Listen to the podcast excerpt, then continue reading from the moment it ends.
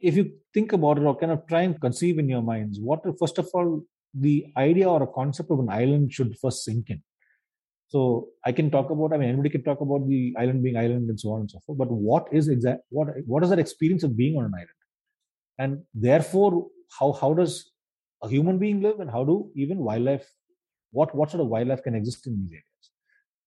So, first of all, remember these are small, relatively small land masses surrounded by sea or, or water, basically sea water all around, and they are one of the most beautiful uh, systems in the entire Indian and Southeast Asian kind of ecosystems.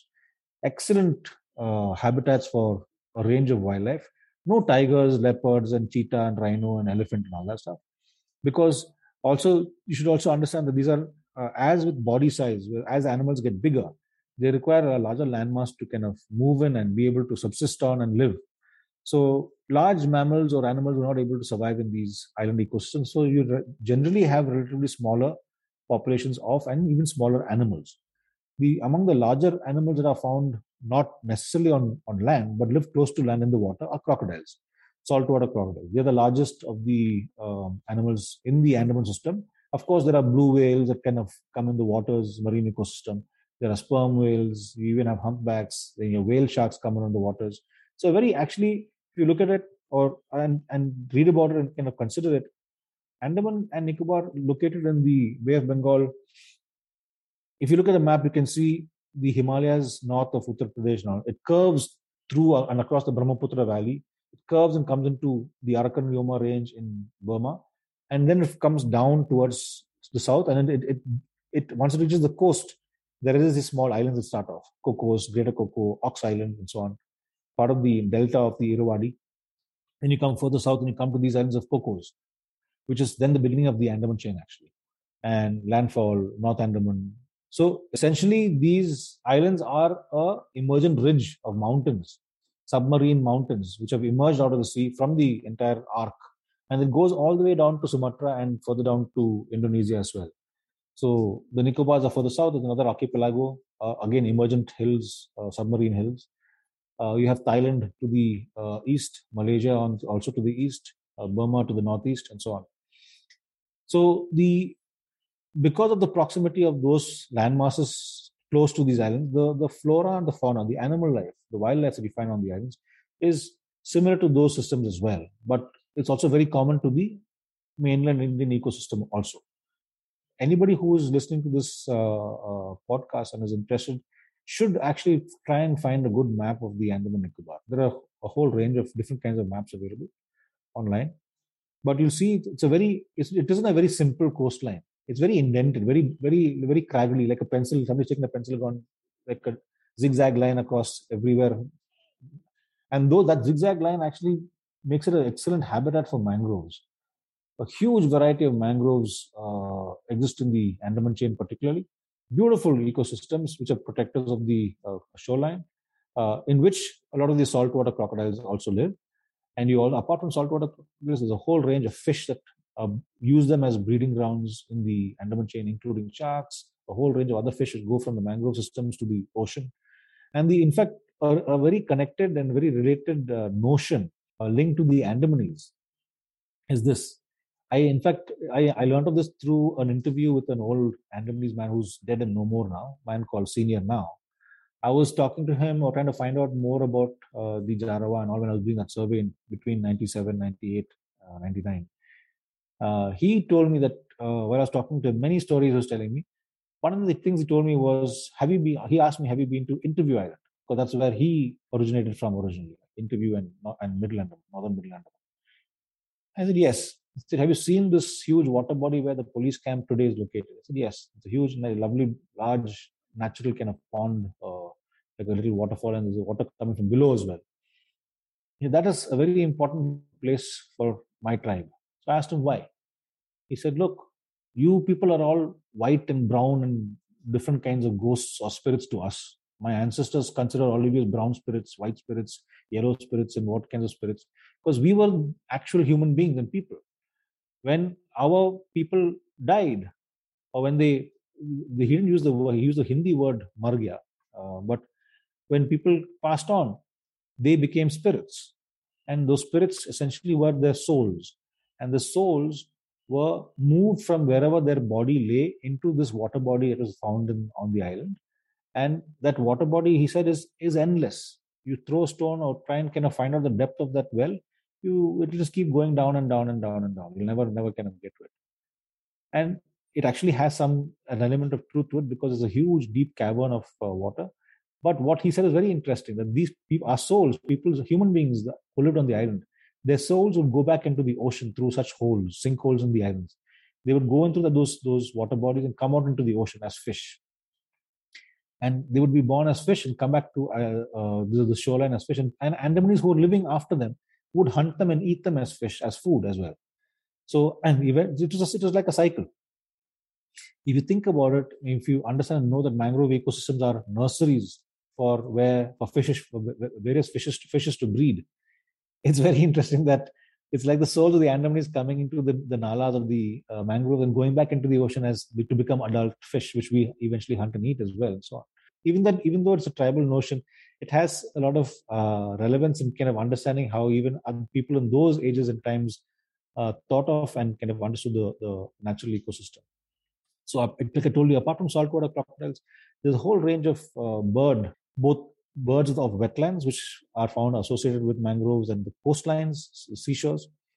Uh, not many freshwater ecosystems inside, but because it is all under forest, now there are open spaces which are paddy fields and uh, settlements and factories and uh, roads and whatnot in the Andamans. But originally, none of that existed. It was only forests. And within those forests, there are a lot of endemic species as well, which are found, uh, species which are like mainland India or mainland Thailand and Burma, but the ones found in the Andamans are some of them, many many of them found in the Andamans are endemic. They found they've evolved and speciated to become different species found only on the islands. And one very charismatic and kind of uh, fantastic example of that is the Narcondam hornbill. It's a horn, a species of hornbill which is not found in the Andaman Islands throughout. It's only found in one island one island in the entire world. It's first of all, I would let me start like this. It's found on one island in the in North Andaman, and that one island in North Andaman is part of about 572 islands of the Andaman. Okay, or 600 odd islands of the Andamans. And amongst those 600 odd islands, there's only one island which has the Narcondam hornbill, and the Andaman Islands be- belong to part of Asia, South Asia, which has many many countries and so on. And all those countries belong of Asia, part of larger Asia and part of the world in the entire world, there's one island which has that particular species of hornbill. That is that's how one can kind of should be able to understand endemicity or endemic species. But that's a very charismatic and very uh, isolated example because a lot of the other endemic species that are found on the Andamans, unlike the Narcondam hornbill, they're first of all they're also endemic, but they're found across the Andaman Islands. They're found in North Andaman, Middle Andaman, so on and so forth. They're spread around the islands. Narcondam Hornbill, Narcondam Island itself is, is isolated. It's, it's far off from the main Andaman Island. It's towards closer towards Burma than to Andaman actually. So a huge amount of beautiful bird life that one can. In fact, if you're on Facebook, people who are on Facebook should look up uh, in Facebook. There are quite a few um, Andaman avian uh, websites and kind of um, groups and so on, where people share photographs of species of bird birds found in the islands. Some excellent pictures are shared today in today's day and age. When I started off, there was no Facebook and all. We never we to go and see and look and you see the birds. And used to go when you used to go birding, used to go do counts and sort of look and look for the species. Yeah, finally I've seen that. Today you can see the photographs of them on Facebook sitting in your uh, bedroom. Anyway, so so there's a huge, a great, lovely kind of uh, avifauna, uh, bird life found in the Andamans and Nicobars. Now, Andaman and Lakshadweep like other parts of, say, even in Gulf of Mannar, uh, parts of uh, Gujarat coastline and so on, are also known particularly for their coral reefs. What exactly are coral reefs? They actually are also another animal ecosystem. They are animals. So we just see them as uh, like uh, seem to be like a cemented kind of dead structure. They're not. They actually are live um, beings which have tiny little polyps on which these the animals live in and create those huge uh, apartments, so to speak, of, uh, colonies of those animals. And those coral reefs are home to a whole range of uh, reef fish. Which again form breeding grounds for a, whole set of other species of fish which go out into the pelagic oceans and so on. Sea turtles which come there. Uh, there are even dugongs found in the Andamans, very few now. In fact, a lot of them got caught in fishermen's nets. They were hunted out in the through the 50s, 60s, 70s, 80s, 90s. Even today, until early 2000s, some one or two have been caught in people's nets and they're drowned in them or been hunted out or whatever. There are very few. There are about maybe I don't even know. One of my colleagues studies and has been working on the dugongs, Elrika. Um, um, I don't know the exact number, but less than 50 animals are remaining in the uh, Andaman chain, or much less probably, maybe closer to 25 or something like that. I don't know. But those are some of the rarer marine um, wildlife that you can see there. Now, you can't see, very difficult to see. But what is easily visible are fish, which you go scuba diving or snorkeling. Uh, all these fish kind of you see in the reef, a whole range of them, like many hundreds of varieties and species of marine organisms, from fish to sea slugs, um, whole invertebrates, which are which I mean insect like an insect fauna, but a marine invertebrates which live in the uh, coral reefs. And beyond those coral reefs are the uh, open oceans, where you have pelagic species, species like the uh, vanjaram, your surmai, um, uh, dolphins, some sharks, whales which come and pass by, marine traffic also, sea turtles. We have four species of sea turtles that nest in the Andaman Nicobar. Uh, on mainland India, you only most people hear of the olive ridley, or in some places very rarely of the green sea turtle, like uh, Rushikulya in Orissa, Gahirmatha Beach, uh, and parts of Madras coastline, even in off Vizag, uh, off the Andhra coastline as well. There are turtle nesting beaches, but in the Andaman Nicobar, there are four species: the olive ridleys, the green turtles, hawksbill turtles, leatherback sea turtles also, and of which the leatherback sea turtle is the most endangered species of sea turtle across the world, and the only place in India where it nests in are the in few beaches of the Andaman and few beaches of the Nicobar. And um, our team had worked on a, lot of these surveys. One of my senior colleagues, a guy called Satish Bhaskar, he was the first guy in India to have walked along all the beaches over there and on the mainland and kind of map out and find locations where these species nest. So, unlike on the mainland Indian coast, virtually every other beach was used by these one of these species of sea turtle to nest, mostly green turtles or hawksbills. They, they can nest in small, narrow beaches as well. But uh, olive ridleys and leatherback turtles require larger beaches. So, apart from that, you also have a, a, a freshwater uh, uh, fish as well, which are endemic to the islands, also unique to the islands in that sense. They're found in freshwater streams, which are very few today actually, which are free flowing freshwater streams. Only in the tribal reserves will you find them. And what is important to also understand is if you're talking about wildlife, despite the fact that there are some 98 odd wildlife and uh, sanctuaries and national parks in the Andaman Nicobar chain, most of them are very have very small populations of wildlife, but they're they're beautiful habitats for that small population of wildlife that, that exists over there the largest amount of wildlife, natural wildlife found in the Andaman and Nicobar, are found in the tribal reserves because the tribal reserves are the largest protected ecosystems in the Andaman and Nicobar. So, so people who are listening to this should also understand that why are tribal reserves important? It's not just important as repositories uh, for wildlife; they are the homes of these uh, original islander communities.